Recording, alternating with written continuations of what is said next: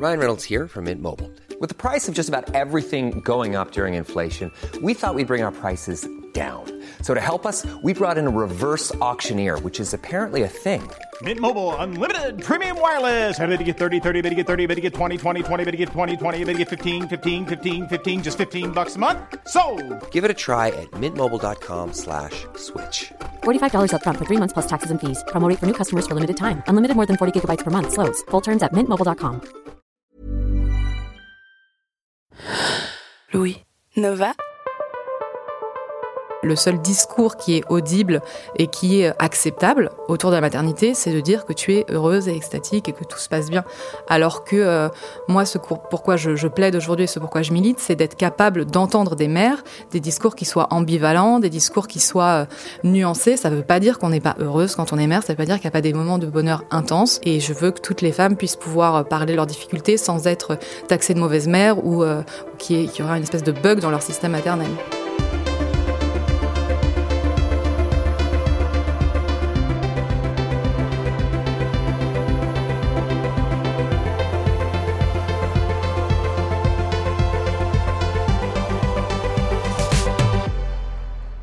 Je me souviens de la fois où je suis allée voir une de mes amies à l'hôpital le lendemain de son accouchement.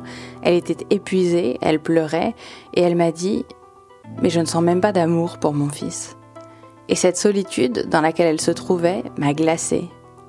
On sait aujourd'hui que l'amour maternel n'est pas automatique, qu'il peut falloir des mois, des années pour être à l'aise dans son rôle de mère. On sait qu'à l'issue de la grossesse, on peut se sentir dépossédé de son corps, décontenancé face à ce nouveau rôle. On le sait, mais on en parle si peu. Ilana Weisman est doctorante en sociologie et co-créatrice de la campagne Mon Postpartum, lancée en 2020 sur les réseaux sociaux. Elle publie Ceci est notre postpartum, défaire les mythes et les tabous pour s'émanciper. Je suis Charlotte Pudlewski, bienvenue dans Fracas.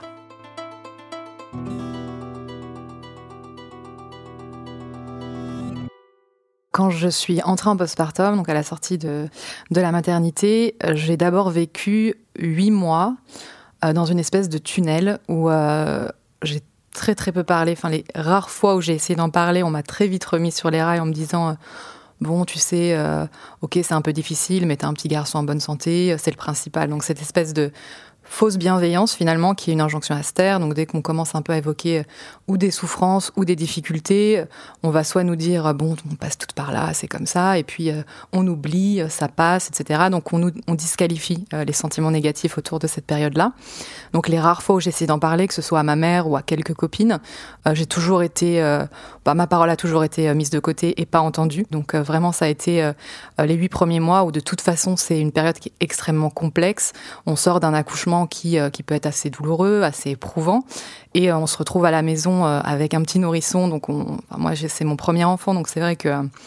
c'était un moment de, de débranlement total sur le plan identitaire. Déjà, qui est-ce qu'on est, qui est-ce qu'on est devenu, construire un lien avec avec un nouveau-né, qui est pas la chose la plus naturelle du monde finalement, malgré ce qu'on veut nous faire croire. Reconstruire ma relation à, mon conjoint, me reconstruire moi-même, vraiment euh, renouer avec euh, cette nouvelle personne que j'étais, que j'arrivais pas vraiment à appréhender, puis en même temps la personne que j'étais avant, que j'avais perdu de vue. Honnêtement, aujourd'hui mon fils a trois ans et je n'ai pas encore tout à fait reconnecté ces, ces deux identités-là. Ça prend énormément de temps.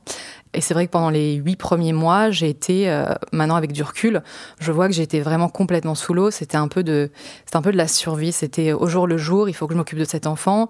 Euh, mon conjoint qui retourné travailler euh, très rapidement après une petite semaine. Donc on se retrouve vraiment isolé, vraiment seul. On s'oublie tellement. On sait même plus quels sont nos besoins à nous. J'ai des souvenirs où je savais même plus quand j'avais faim, quand j'avais envie d'aller aux toilettes. C'était des choses. Enfin, je réprimais complètement. Si je l'entendais pleurer et que j'étais, enfin voilà, il fallait que je me fasse à manger. J'avais pas mangé la journée. Euh, J'allais d'abord euh, le consoler. Je passais énormément de, de temps euh, avec lui, évidemment. J'étais 24 heures sur 24 avec lui. Et je me suis complètement oubliée. Je me suis déboîté une épaule. Je suis pas allée voir le médecin parce que je le portais. C'était un enfant qui faisait 4 kg à la naissance, un enfant qui a toujours été assez costaud. Et euh, il s'endormait pas tout seul. Donc, enfin, je, le berçais euh, constamment. Parfois, le mettre au lit, ça, prenait, euh, le mettre, euh, l'endormir, ça pouvait prendre deux heures où je le portais, je le berçais. J'avais mal partout, tout mon corps, qui est en plus un corps convalescent à la sortie d'une, d'un accouchement et d'une grossesse. Je le méprisais totalement. En fait, je, j'avais plus du tout conscience de mon propre corps. Et, pendant huit mois, j'ai tiré, tiré, tiré sur la corde. Jusqu'au moment où à un moment donné j'ai cessé de fonctionner totalement et j'ai fait, je suis entrée en dépression et que, euh, que ça n'allait pas du tout en fait, ça n'allait pas du tout et j'en parlais pas euh, ni à mon entourage, quasiment même pas à mon conjoint. En réalité, je cachais même ces émotions-là à mon conjoint parce que j'avais l'impression que si j'en parlais, j'allais révéler au monde que j'étais une mauvaise mère. J'allais révéler au monde que j'étais pas assez forte, que j'étais pas assez résiliente.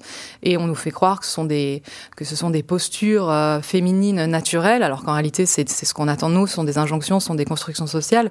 Mais euh, sur le moment, je me disais, euh, moi, j'ai jamais entendu parler de ces difficultés-là autour de moi, de, de mères que je connaissais. Donc ça veut dire qu'elles géraient et que moi, j'étais incapable de gérer pendant cette période euh, extrêmement douloureuse, vous vous le formuliez aussi clairement que ça. Vous vous disiez, si j'en parle, on va me dire que je suis une mauvaise mère, y compris à votre mère à vous, par exemple, à vos meilleurs amis. Euh, non, c'était pas aussi clair que ça. Là, j'en parle maintenant parce que j'ai un peu de recul et j'ai pu vraiment analyser ce qui s'était passé et vraiment euh, euh ben, l'intellectualiser quelque part. Mais pendant les premiers temps, non, c'était vraiment juste. Je, je, savais en mon voir intérieur qu'on n'allait pas m'entendre. Je savais très bien et j'avais J'avais déjà essayé une ou deux fois. J'avais dit à ma mère, je me rappelle très précisément d'une discussion avec ma mère, où je lui disais, mon fils devait avoir, je pense, 5-6 mois, et euh, je lui avais dit, maman, euh, est-ce que, euh, comment toi t'as vécu ton postpartum? Est-ce que ça a été dur pour toi?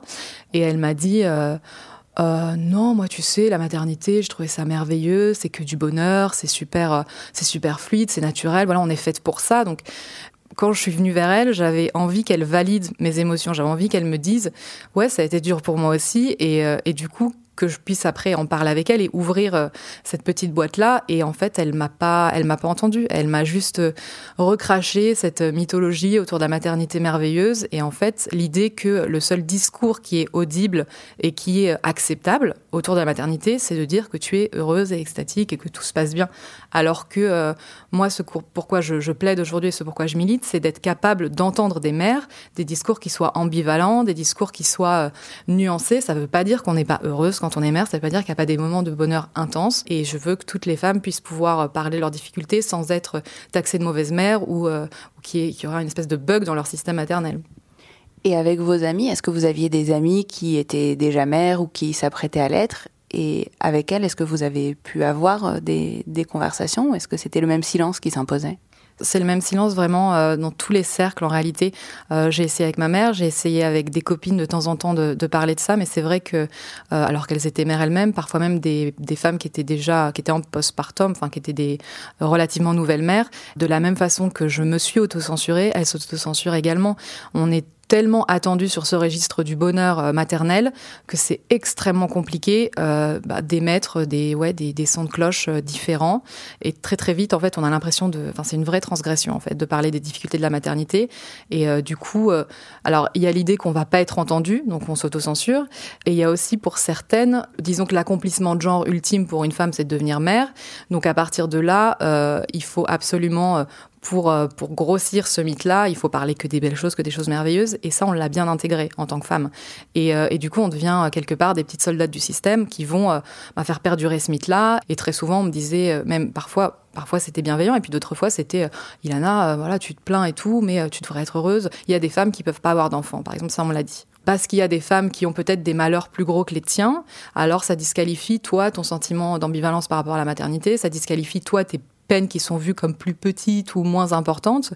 Si tu as un enfant, en gros, tu ne peux être que contenté parce que ce serait le Graal absolu. Donc ça, c'est hyper difficile et, j'ai reçu beaucoup de, petites brimades comme ça de, personnes qui me disaient, bah, franchement, tu devrais, pas à te plaindre, quoi. T'as un petit garçon qui est mignon, qui est en bonne santé, sois juste heureuse de cette situation-là. Alors que vous expliquez en plus dans le livre que la proportion des femmes qui vivent des périodes de postpartum extrêmement difficiles est beaucoup plus large que ce qu'on croit. Oui, alors on est euh, en moyenne, on est à une femme sur cinq, ce qui est énorme. Et en plus de ça, le spectre des difficultés euh, au niveau de la santé mentale des mères, il va au-delà de la dépression postpartum. Hein. Il y a plein de, il y a un nuancier euh, entier sur les difficultés maternelles. Je ne pense pas qu'il y ait une mère qui n'ait jamais vécu de difficultés, ou alors c'est une espèce de, mensonge quelque part. Enfin, c'est l'idée qu'il faut faut se conformer à ces normes-là de, contentement maternel. Mais c'est vrai que on est à une femme sur cinq. C'est énorme, surtout que c'est sûrement sous-diagnostiqué parce que, voilà, moi, par exemple, ma dépression, elle est arrivée à 8 mois. on aurait pu penser que j'étais en dehors du postpartum. Il y a l'idée aussi que le postpartum, ce soit un temps qui soit court, alors que ça peut vraiment s'étendre sur une année révolue, deux ou trois ans. Il y a des psychologues qui parlent de, trois ans. Il y, a il y a effectivement la dépression postpartum. Il y a aussi la dépression anténatale pendant la grossesse qui touche 18% des femmes. Donc, il y a vraiment toute une, tout un, un nuancier de difficultés maternelles qui n'est pas prise en compte, qui n'est pas regardé, alors que c'est extrêmement. Enfin, c'est un problème de santé publique, à mon sens. Et puis en plus, il y a la dépression euh, postpartum, qui est un peu l'acmé de ce que peut être cette, euh, cette souffrance-là euh, post-accouchement. Mais il y a aussi des choses plus ponctuelles, on va dire, plus quotidiennes, dont on n'a pas conscience non plus la plupart du temps. Et vous dites que quand vous avez lancé euh, le hashtag et que ce, ce mouvement euh, s'est mis en, place, il y a plein de femmes qui vous ont dit ah bon mais euh, on doit porter des couches parfois après l'accouchement ah bon, on a des saignements euh, beaucoup plus importants que, pendant les règles. Il y a toutes ces choses-là euh, dans le postpartum. Bien sûr, là on parle, euh, on parlait un petit peu des, conséquences psychologiques, qui pour moi est un, des points les plus importants. Mais il y a aussi toutes les conséquences physiques dont on n'a pas idée.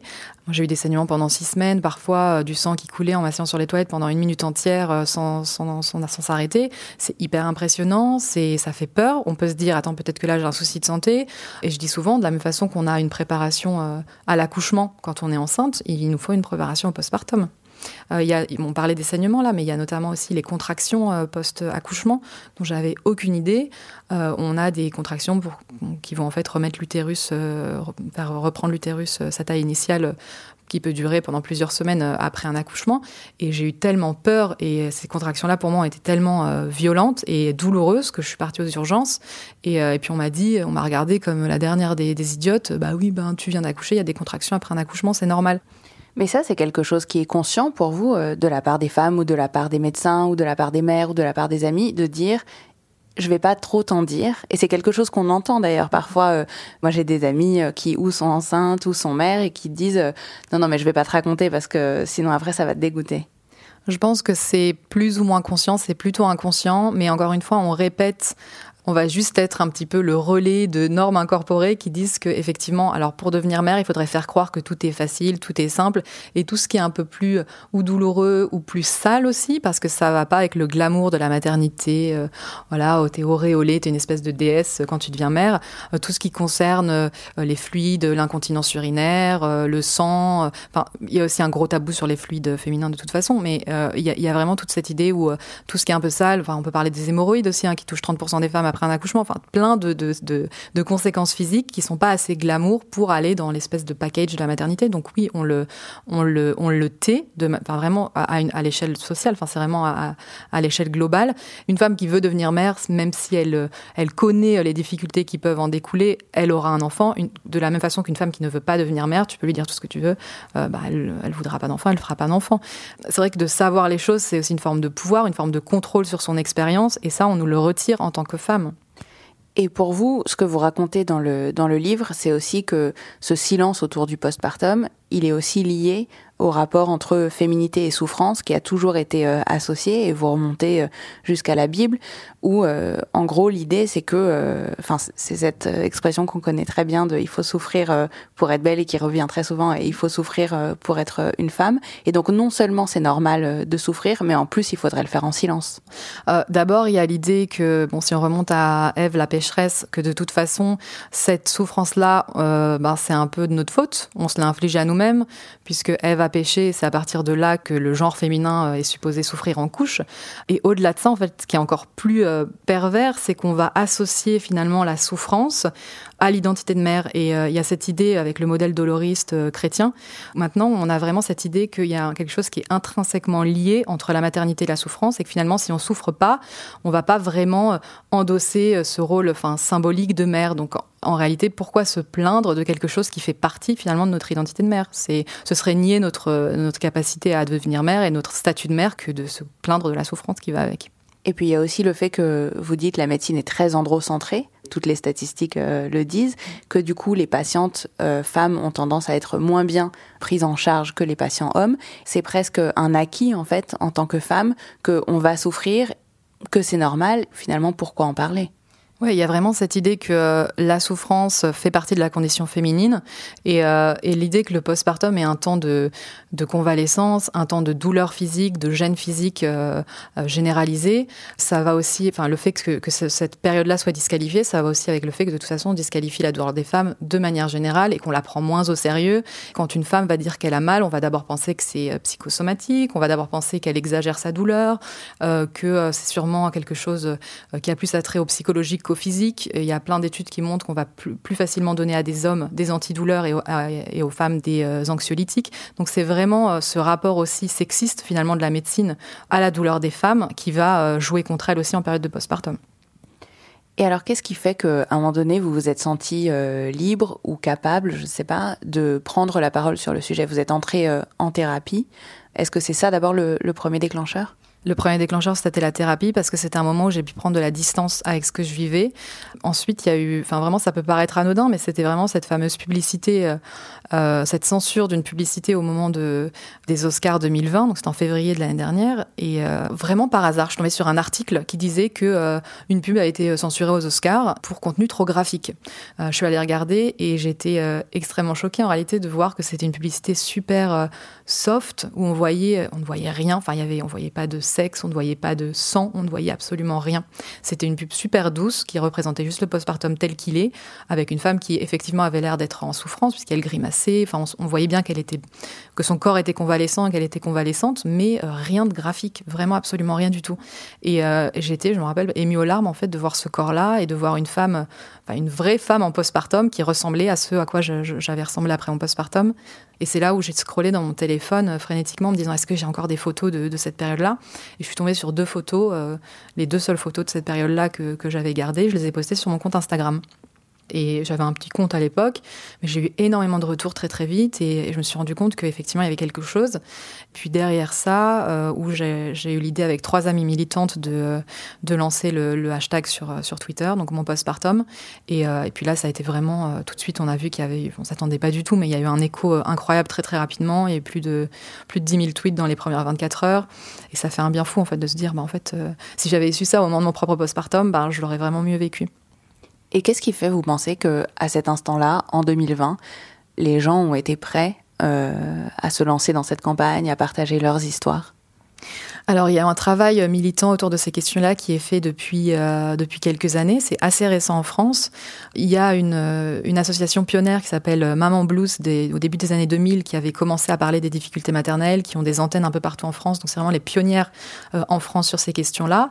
Et ensuite, autour de 2017-2018, il y a commencé à avoir des comptes Instagram sur la maternité et sur le postpartum, comme Bliss Story, comme la matrescence. il y a aussi ce truc autour de, des questions autour de la maternité qui auparavant étaient moins vues comme des questions très féministes parce qu'on se disait que une femme qui devient mère, en gros, elle a un peu, euh, elle a un peu lâché la bataille, elle s'est, elle s'est pliée aux, normes du patriarcat, donc on les considère plus trop. Alors que maintenant, il y a vraiment une vraie frange de militantes mères. Euh, bah, il y a Fatima Wassak, il y a Fiona Schmidt, enfin il y a plein de personnes qui parlent vraiment de ces questions-là, du non désir d'enfant, du désir d'enfant, de la PMA, de la fausse couche, enfin tout ce qui peut entourer la maternité, mais qui est moins euh, valorisé que cette, cette espèce d'image d'épinal qui est complètement fausse en fait de la maternité qu'on nous sert.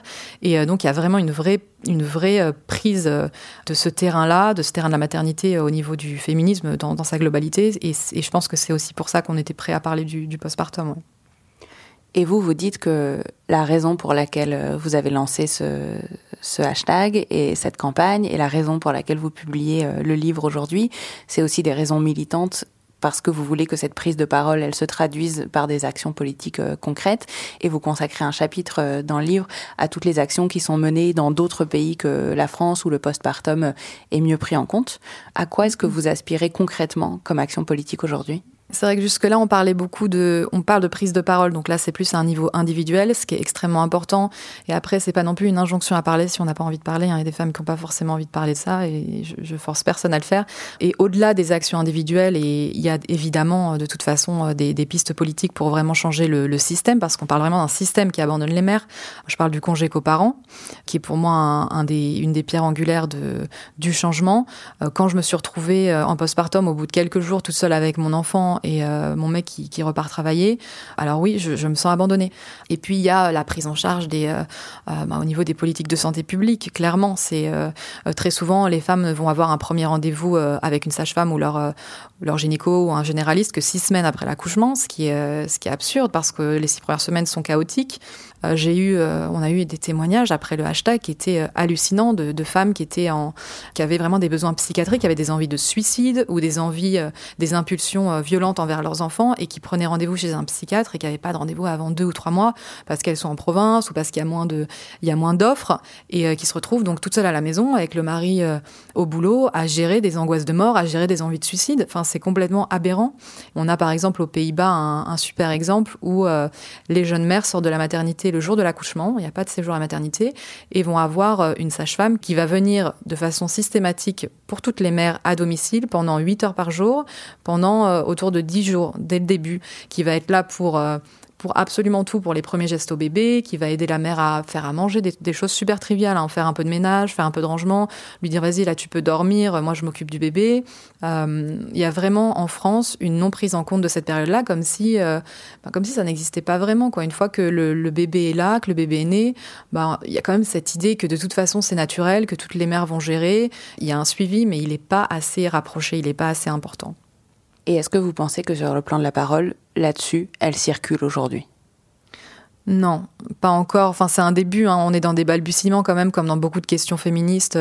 On est vraiment dans un dans un début. Encore une fois, ça fait que depuis quelques années qu'on commence à parler de ces questions-là, et j'ai l'impression quand même que pour le moment, on reste quand même assez dans les cercles dans les cercles féministes, c'est pas encore euh, mainstream, ça s'est pas encore vraiment propagé ces idées-là. J'espère que le livre pourra jouer un rôle dans cette euh, diffusion de, de l'idée que le postpartum est un temps euh, extrêmement important.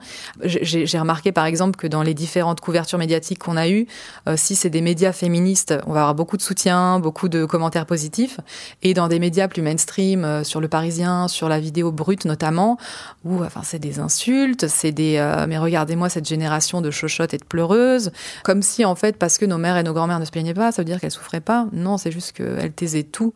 Ma propre grand-mère à qui je dédie le livre a, eu un bébé mort-né. Elle a jamais parlé de ça jusqu'au jour où euh, elle était proche de la mort. Elle a parlé de ça à ma tante. Moi, je suis ravie de voir que la parole peut se libérer aujourd'hui et, j'espère que ça va aller. Euh, que ça va être de plus en plus euh, évident que la maternité c'est aussi douloureux et c'est aussi compliqué et qu'on va accepter d'entendre ce discours-là. Oui.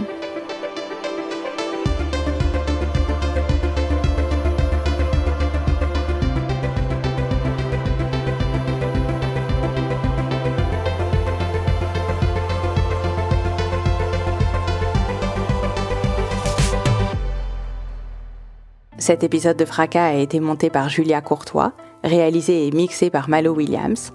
La musique a été composée par Valentin Fayot. Fracas est un podcast produit par Louis Média et Radio Nova. Si ce podcast vous plaît, je vous invite à aller commenter sur Apple Podcast, à en parler autour de vous et à découvrir nos autres podcasts dont Travail en cours ou Passage. Et si vous voulez soutenir Louis et nos projets, vous pouvez vous abonner au club louismedia.com slash club. À très vite.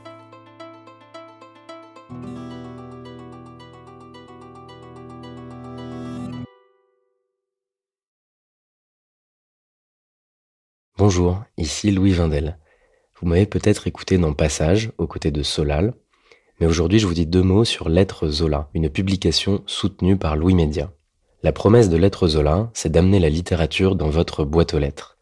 Chaque mois, recevez un texte original et inédit par une jeune plume française. Un petit livre d'une cinquantaine de pages, grâce auquel vous pourrez vous plonger dans un sujet de société et découvrir les nouveaux visages de la littérature contemporaine. Mathieu Palin, Blandine Rinkel, Arthur Dreyfus, Abigail Assor, François-Henri Désérable et bien d'autres. Vous pouvez vous abonner à partir d'un peu plus de 6 euros sur www.lettrezola.fr. Bonne écoute et bonne lecture.